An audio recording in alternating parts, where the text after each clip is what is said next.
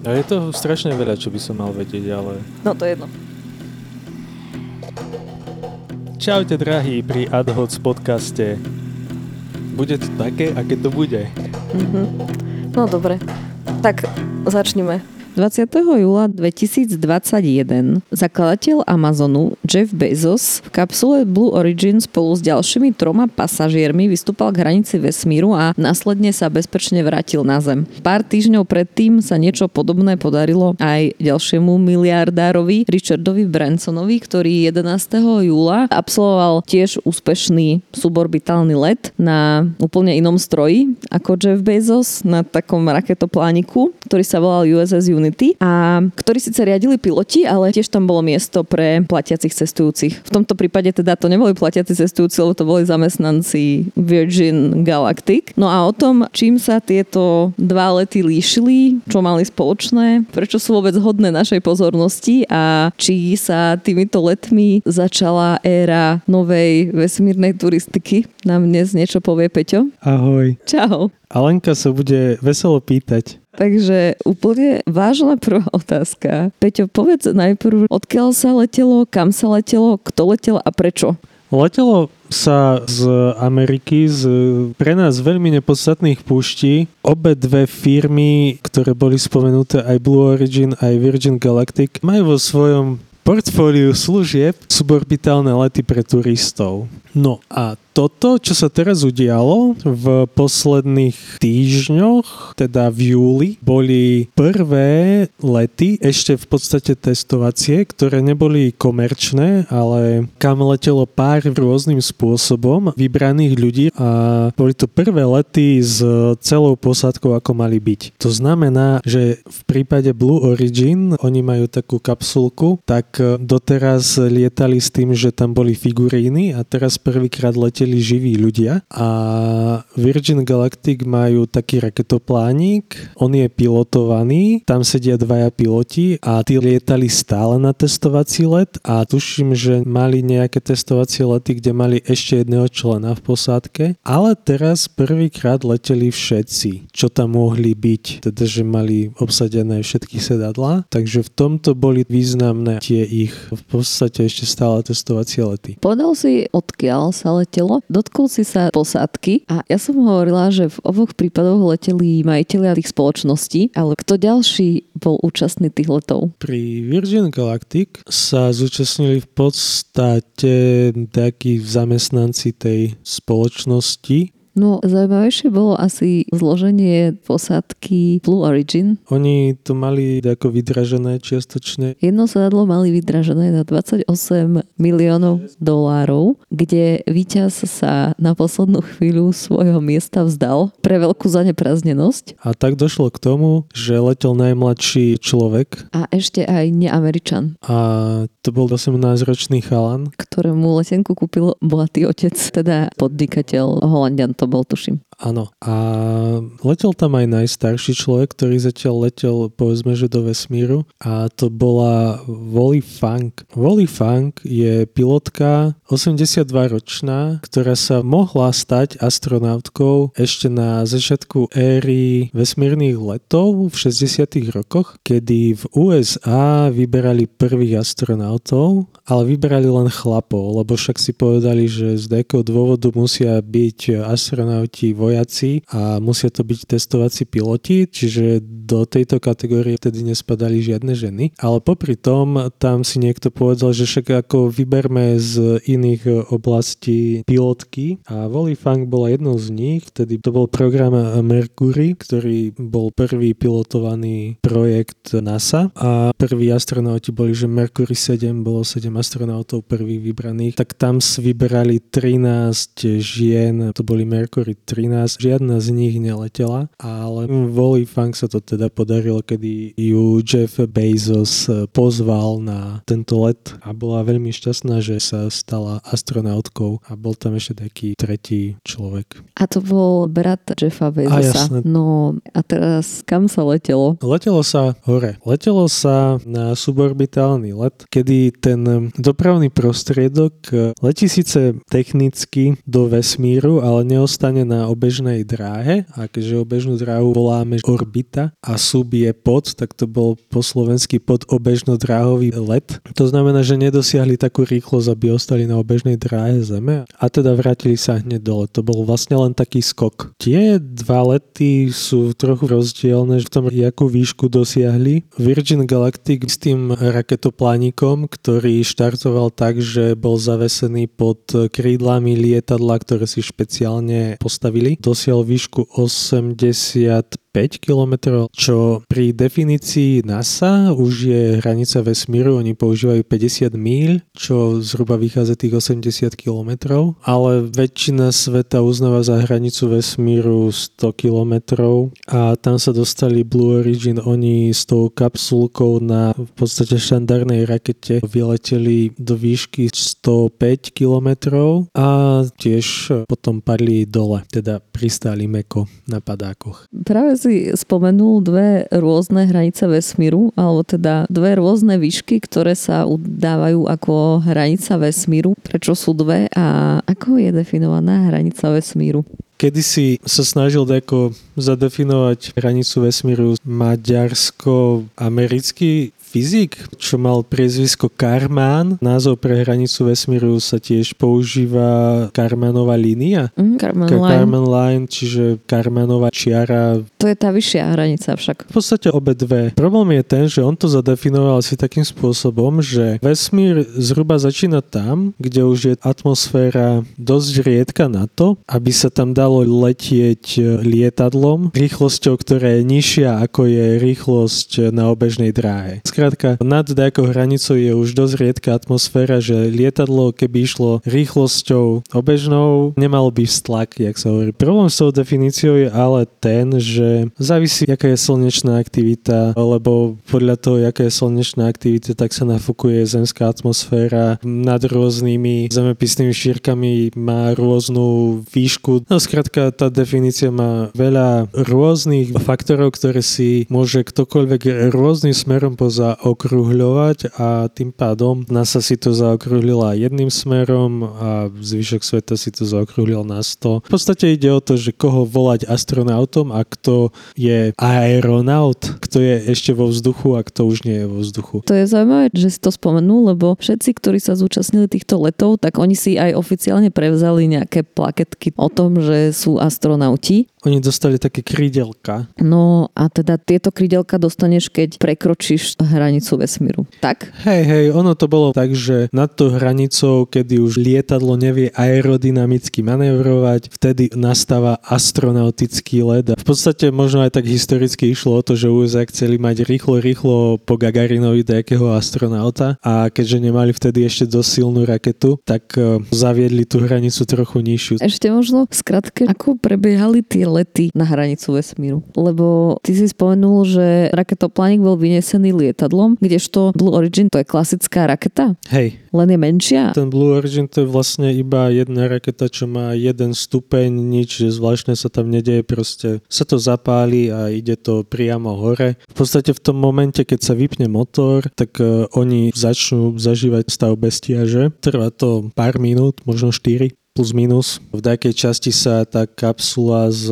cestujúcimi oddelí a letia samostatne a samostatne aj pristánu jedno aj druhé. Tá kapsula pristáva na padákoch a...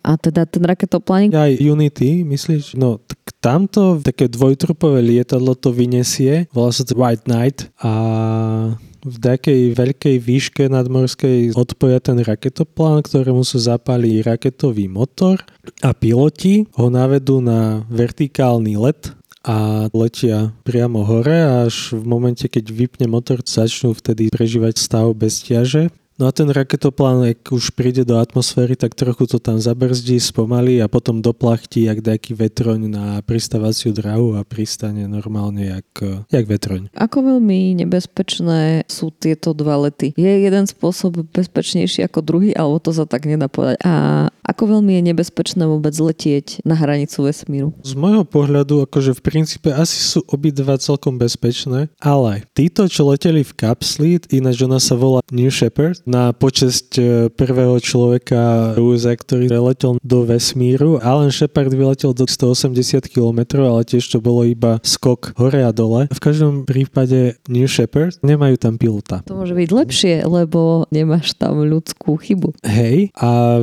používajú systém, ktorý je v princípe na všetkých doterajších letoch s výnimkou amerických raketoplánov, tak všetko sa takýmto spôsobom lieta. Že sú na vrchu nejakej rakety. Keď sa čo stane, tak oni tam majú ešte taký záchranný motor, že keď pod nimi vybuchne raketa, tak ten e, sa zapáli a ich vyniesie trochu ďalej od tej explodujúcej rakety a potom pristanú na padákoch normálne. A to sa dá použiť v ktorejkoľvek fáze letu, pokiaľ sú spojené nosná raketa s kapsulou. Čo je trochu problematickejšie asi na tom raketoplániku je to, že oni takú možnosť nemajú, môžu vypnúť motor skôr, keby sa niečo dialo, ale tam sú dvaja piloti a oni celý ten let odpilotujú manuálne. To znamená, že ich z toho lietadla odpoja, oni manuálne zapnú motor, majú tam páky, jak v lietadlách a riadne to pilotujú, až kým vyletia hore. Čiže všetko je to v rukách človeka a dokonca je to postavené takým spôsobom, že od tých riadiacich pák ku tým plochám na krídlach vedú lanka a tiahla, že tam nie je žiadna elektronika, takže všetko je to manuálne, jak v lietadlách, kedy to ešte postavili bratia Wrightovci. Virgin Galactic pravdepodobne stratili jeden stroj testovací práve preto, že tam asi nastala chyba pilotáže. Tam sa myslím z toho to, že lebo to lietadielko tak sklopí chvost a omylom došlo k tomu, že ten pilot e, sklopil chvost príliš skoro. To bolo tuším, že hneď na začiatku, jak zapli raketový motor. No a sa to dostalo do takého stavu, do takej konfigurácie, čo nebolo veľmi spriaznené s nadzvukovou rýchlosťou letu. Takže sa to rozpadlo, ale tak majú tam odvtedy nejaké bezpečnostné systémy, ktoré zabrania tomu, aby sa toto stalo. Každá nehoda asi vedie k vylepšovaniu bezpečnosti. Hej. Kedy vôbec začala éra takéhoto vesmírneho turizmu? To nie je asi novodobá vec, nie? To je asi aj celkom novodobá vec. Prvý vesmírny turista bol Denis Tito, neviem, či to bolo na iss alebo na Mire, to už si presne nepamätám, ale bol to bohač, ktorý si zaplatil jedno kreslo v Sojuze, teda v tej ruskej vesmírnej lodi, ktorou lietajú na stanice. A to bolo začiatkom 2000 rokov, kedy ho zobrali hore na týždeň, tam si pobudol a zobrali ho nazad a medzi tým nebolo veľa takýchto turistov, možno dvaja. Nie som si istý. Mne sa zdá, že ich bolo 8 dokopy bolo ich menej ako 10, ale viac ako dvaja. No bolo ich zo pár. No. Áno, ale to, čo ty spomínaš, tak to bolo veľmi drahé, nie? To stálo nejakých 50 miliónov dolárov, alebo ja neviem koľko. Aj viacej, veď nás platila alebo platí za kreslo Sojuze okolo 60 miliónov. No a to boli lety akože normálne na obežnú dráhu, na vesmírnu stanicu, čo sa drží na obežnej dráhe, ale suborbitálne lety, také jak toto, tak sa v podstate nediali. Ale zhruba v tej dobe obe dve firmy, aj Blue Origin, aj Virgin Galactic vznikli a začali ten vývoj smerom k tomu. Tak o čo ide vlastne týmto firmám? Ponúknuť e, zážitok ľuďom stavu bestia, že vidieť vesmír, stať sa astronautom. Skrátka je to turizmus. Turisti budú platiť a oni budú na tom zarábať. Takže je to pre nich biznis a v podstate Blue Origin má ďalší projekt, ktorý je projekt veľkej orbitálnej rakety, tak neviem, či im to pomôže dofinancovať toto. A Virgin Galactic to majú komplikovanejšie trochu, lebo tam je viacero firiem s názvom Virgin, ktoré dopravujú náklady aj do vesmíru. Ty si povedal, že dostať sa na ISS stojí niekoľko miliónov dolárov. Tieto lety v prípade Blue Origin, nevieme úplne, koľko to bude stať ešte, ale Virgin Galactic e, zverejnila sumu okolo 250 alebo 300 tisíc dolárov, čo je neporovnateľne lacnejšie. Tak e, myslíš si, že z týchto vesmírnych letov sa stane bežná vec, že budeme lietať hore-dole, ako sa prepravujeme komerčne lietadlom? Možno, hej, časom je ten potenciál. Ten let nemusí byť iba hore-dole, ale môže byť trochu hore a priamo rovno do iného mesta. Aha, že by tieto lety nahradili lietadlovú dopravu? Sú také plány? To chcel Elon Musk s jeho veľkou raketou. Ale v prípade týchto letov asi musíš absolvovať nejaké výcviky a tak ďalej, nie? To nie je také jednoduché ako keď nastúpiš do ale lietadla. tu asi tie výcviky nie sú také veľké. Nebudú trvať viac než pár dní a vlastne ide o to, ako sa správať, kde je jaký systém bezpečnostný, jak reagovať na výzvy, že už sa mám pripútať a podobné veci. Oni tam zažívajú preťaženie, ktoré sa dá zažiť na husenkovej dráhe. Bolo to 4G, nie telefónna sieť, ale preťaženie, že štvornásobok gravitačnej sily, akú cítime na Zemi. Teda, že keď takto váži 50 kg, tak sa bude cítiť ako keby vážil 200. Od akej husenkovej dráhe, kde si v Holandsku alebo v Dánsku sa hovorí, že sa dá zažiť až 5-násobné preťaženie, takže nie je to až také strašné, na čo by trebalo na tú chvíľu nejaký výcvik, možno, že lekárskú prehliadku, že človek to zvládne. To bolo ináč veľmi vtipné, keď som sledoval oba lety. Jednak mi to prišlo, že je to taká celkom nuda, však idú hore a dole. A kým Richard Branson z Virgin Galactic mal strašné patetické príhovory.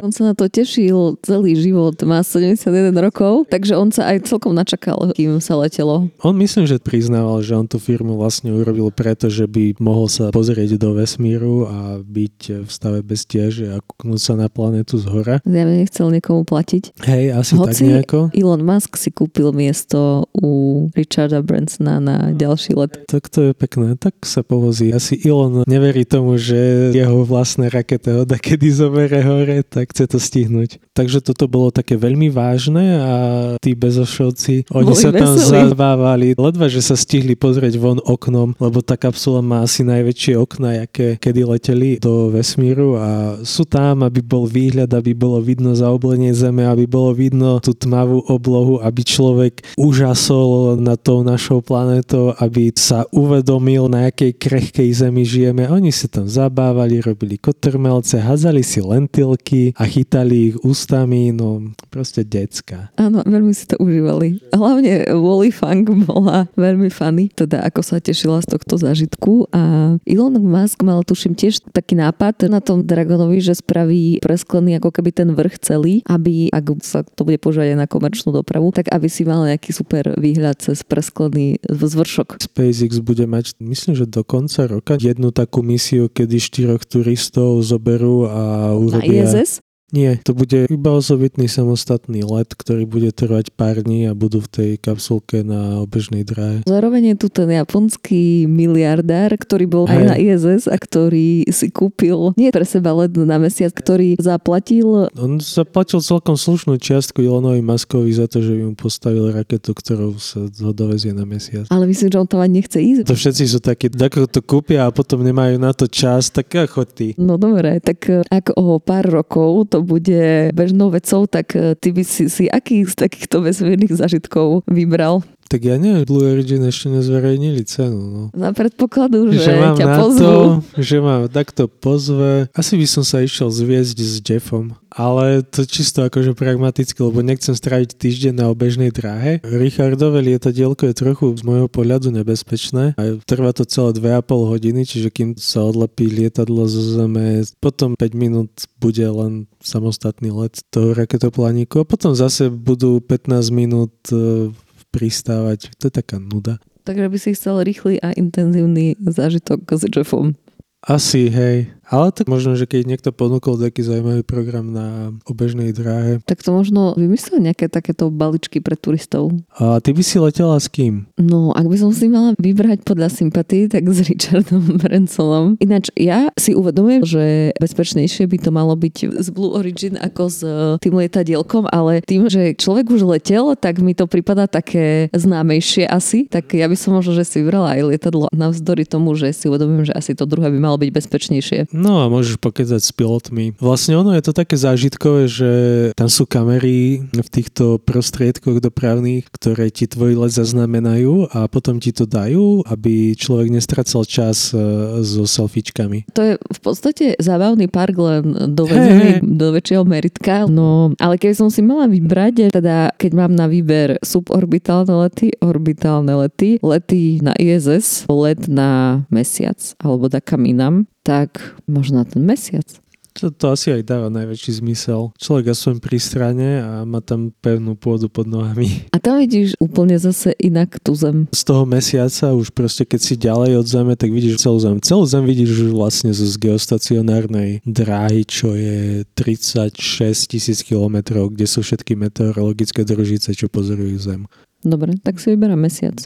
Často sa vynára aj kritika týchto letov. A to v tom zmysle, že máme na Zemi aj iné problémy, ako klimatickú krízu a hladovor a neviem čo. Teda, že prečo títo miliardári nemíňajú prostriedky investované do vesmírnej turistiky na nejaký lepší účel. Je to kritika mimo myslu. Prečo by mali? Oni to propagujú aj s tým, že keď zoberú toho turistu hore a budú voziť pracha tých ľudí, ktorí majú tých 250 tisíc dolárov, teda že majú peniaze na rozdávanie, čiže jedna z tej takej vízie alebo z argumentov pre tieto lety je tá, že tí ľudia, keď sa pozrú z tej výšky na Zem a vidia, že je jaká tenká atmosféra, že tá planeta je taká jednotná z vesmíru. Skrátka, že nastane tam nejaká psychologická zmena alebo voľa čo také a že potom začnú viacej podporovať uh, tie aktivity na zlepšenie života na Zemi. To je ten overview efekt, o ktorom sa často hovorí. Je to možné, že je to ten overview efekt. Ktorý spomínajú astronauti, že zažívajú, keď letia do vesmíru. Hej, môže byť, že to je to. Ale ešte preformulujem tú otázku, že či tieto aktivity, teda tieto vesmírne lety, turistické, komerčné, sú naozaj len spôsob na získanie peňazí pre týchto majiteľov spoločnosti, alebo či nám vedia priniesť aj nejaký ďalší užitok ako by side effect. No stále sa dajú zobrať na palubu nejaké experimenty, ktoré sa robia v stave bez stiaže a nedajú sa nijak inak urobiť. Vlastne aj na Virgin Galactic na tom raketoplániku mali nejaký experiment, tam jedna astronautka sedela a za ten krátky čas, čo mala k dispozícii, tam dačo robila. Lebo ináč sa to robí na nejakých takých malých raketkách sondážnych alebo to berú astronauti na ISS. Čiže z tohto pohľadu sa trochu rozšíri šíria možnosti na toto. A čo iné ešte by mohli priniesť? Rozvoj vesmírnych letov a iných letov, než len letov v lietadle. Mne ešte napadlo, že boli také e, plány, že by možno, že tak jak zobrali tú učiteľku na palubu toho raketoplánu Challenger, ale tá to neplatila sama. Tá mala popularizovať vedu. Teda boli plány, že možno by na raketoplány tiež brali okrem astronautov komerčných turistov, že by sa tam nejak upravil ten priestor. Ale potom práve preto, že vybuchol raketoplán Challenger a zomrela tam aj tá učiteľka, na čo sa dívala celá Amerika v priamom prenose, to stopli. A neskôr, keď plánovali zase nejakých ďalších ľudí brať do vesmíru, tak to komerčne, takže vtedy vybuchol raketoplán Columbia. Skrátka, že mali také nešťastie, že vždy, keď e, plánovali niečo s tými raketoplánmi, teda, že by sa tam mohli umiestňovať komerčne ľudia, tak nejaký raketoplán vybuchol a teda nikdy k tomu nedošlo priamo. Naspäť k vesmírnym letom Počul si, že zamestnanci Amazonu spísali petíciu, aby Jeff Bezos zostal vo vesmíre? Počul som o nejakej petícii, aby ho nebrali nazad. Sa skôr hovorilo o tom, že v Amazone sú veľmi prísne podmienky pracovné a že nemôžeš si ani odskočiť na. A to boli tí roboti, čo majú v tých halách? Bolo to tak. Bol to robot uprising. Ešte by napadlo, že okolo týchto letov boli také mediálne šialenstva. mediálne šialenstva. Aj toho typu, že na čo vôbec sa letí, keď uh, môžeme inak míňať peniaze peniaze, že to je akože zábavka len pre bohatých, tak e, niekto spomenul, že to nie je úplne nová vec, takéto hejterstvo vesmírnych e, záležitostí, lebo keď e, pristal napríklad Armstrong na mesiaci, takže v Amerike nejaký jazzový černorský básnik lomeno spevák zložil pesničku Beloško na mesiaci o tom, že jeho sestru pohryzol potkán a že ona nemá si za čo zaplatiť lekára a tuto bieli ľudia robia takéto zbytočnosti. No, bojuje, prečo vtedy neboli čierni v armáde a testovací piloti. To boli pozostatky rasizmu, nie? Asi, hej. Dúfajme, že nám tie suborbitálne lety prinesú aj dačo dobré pre širšie spoločenstvo ľudí, než len bohatých bielých mužov. A my vám prinesieme ďalší podcast v bližšie neurčenej dobe. Keď sa zase udeje niečo, bude štartovať James Webb vesmírny Ktorý teleskop. nakoniec sa možno, že bude volať aj dajak inak. Ho chcú premenovať? Áno, lebo James Webb vraj veľmi nemal rád homosexuálov a zamestnanci NASA, ktorí sú homosexuálnejšie orientovaní, začínajú robiť nejakú petíciu, ale neviem, že nakoľko je tá šanca reálna, to sa dozvieme takedy v oktobri alebo novembri. A medzi tým možno, že ešte bude dačo o uhorkách. Tak do počutia v oktobri vážne a medzi tým... Možno nás niečo prekvapí. No dobre, tak eh, počujeme sa na budúce. Určite. Čaute. Toto bol podcast občianskeho združenia Kandeláber. Viac o nás nájdete na www.kandelaber.sk.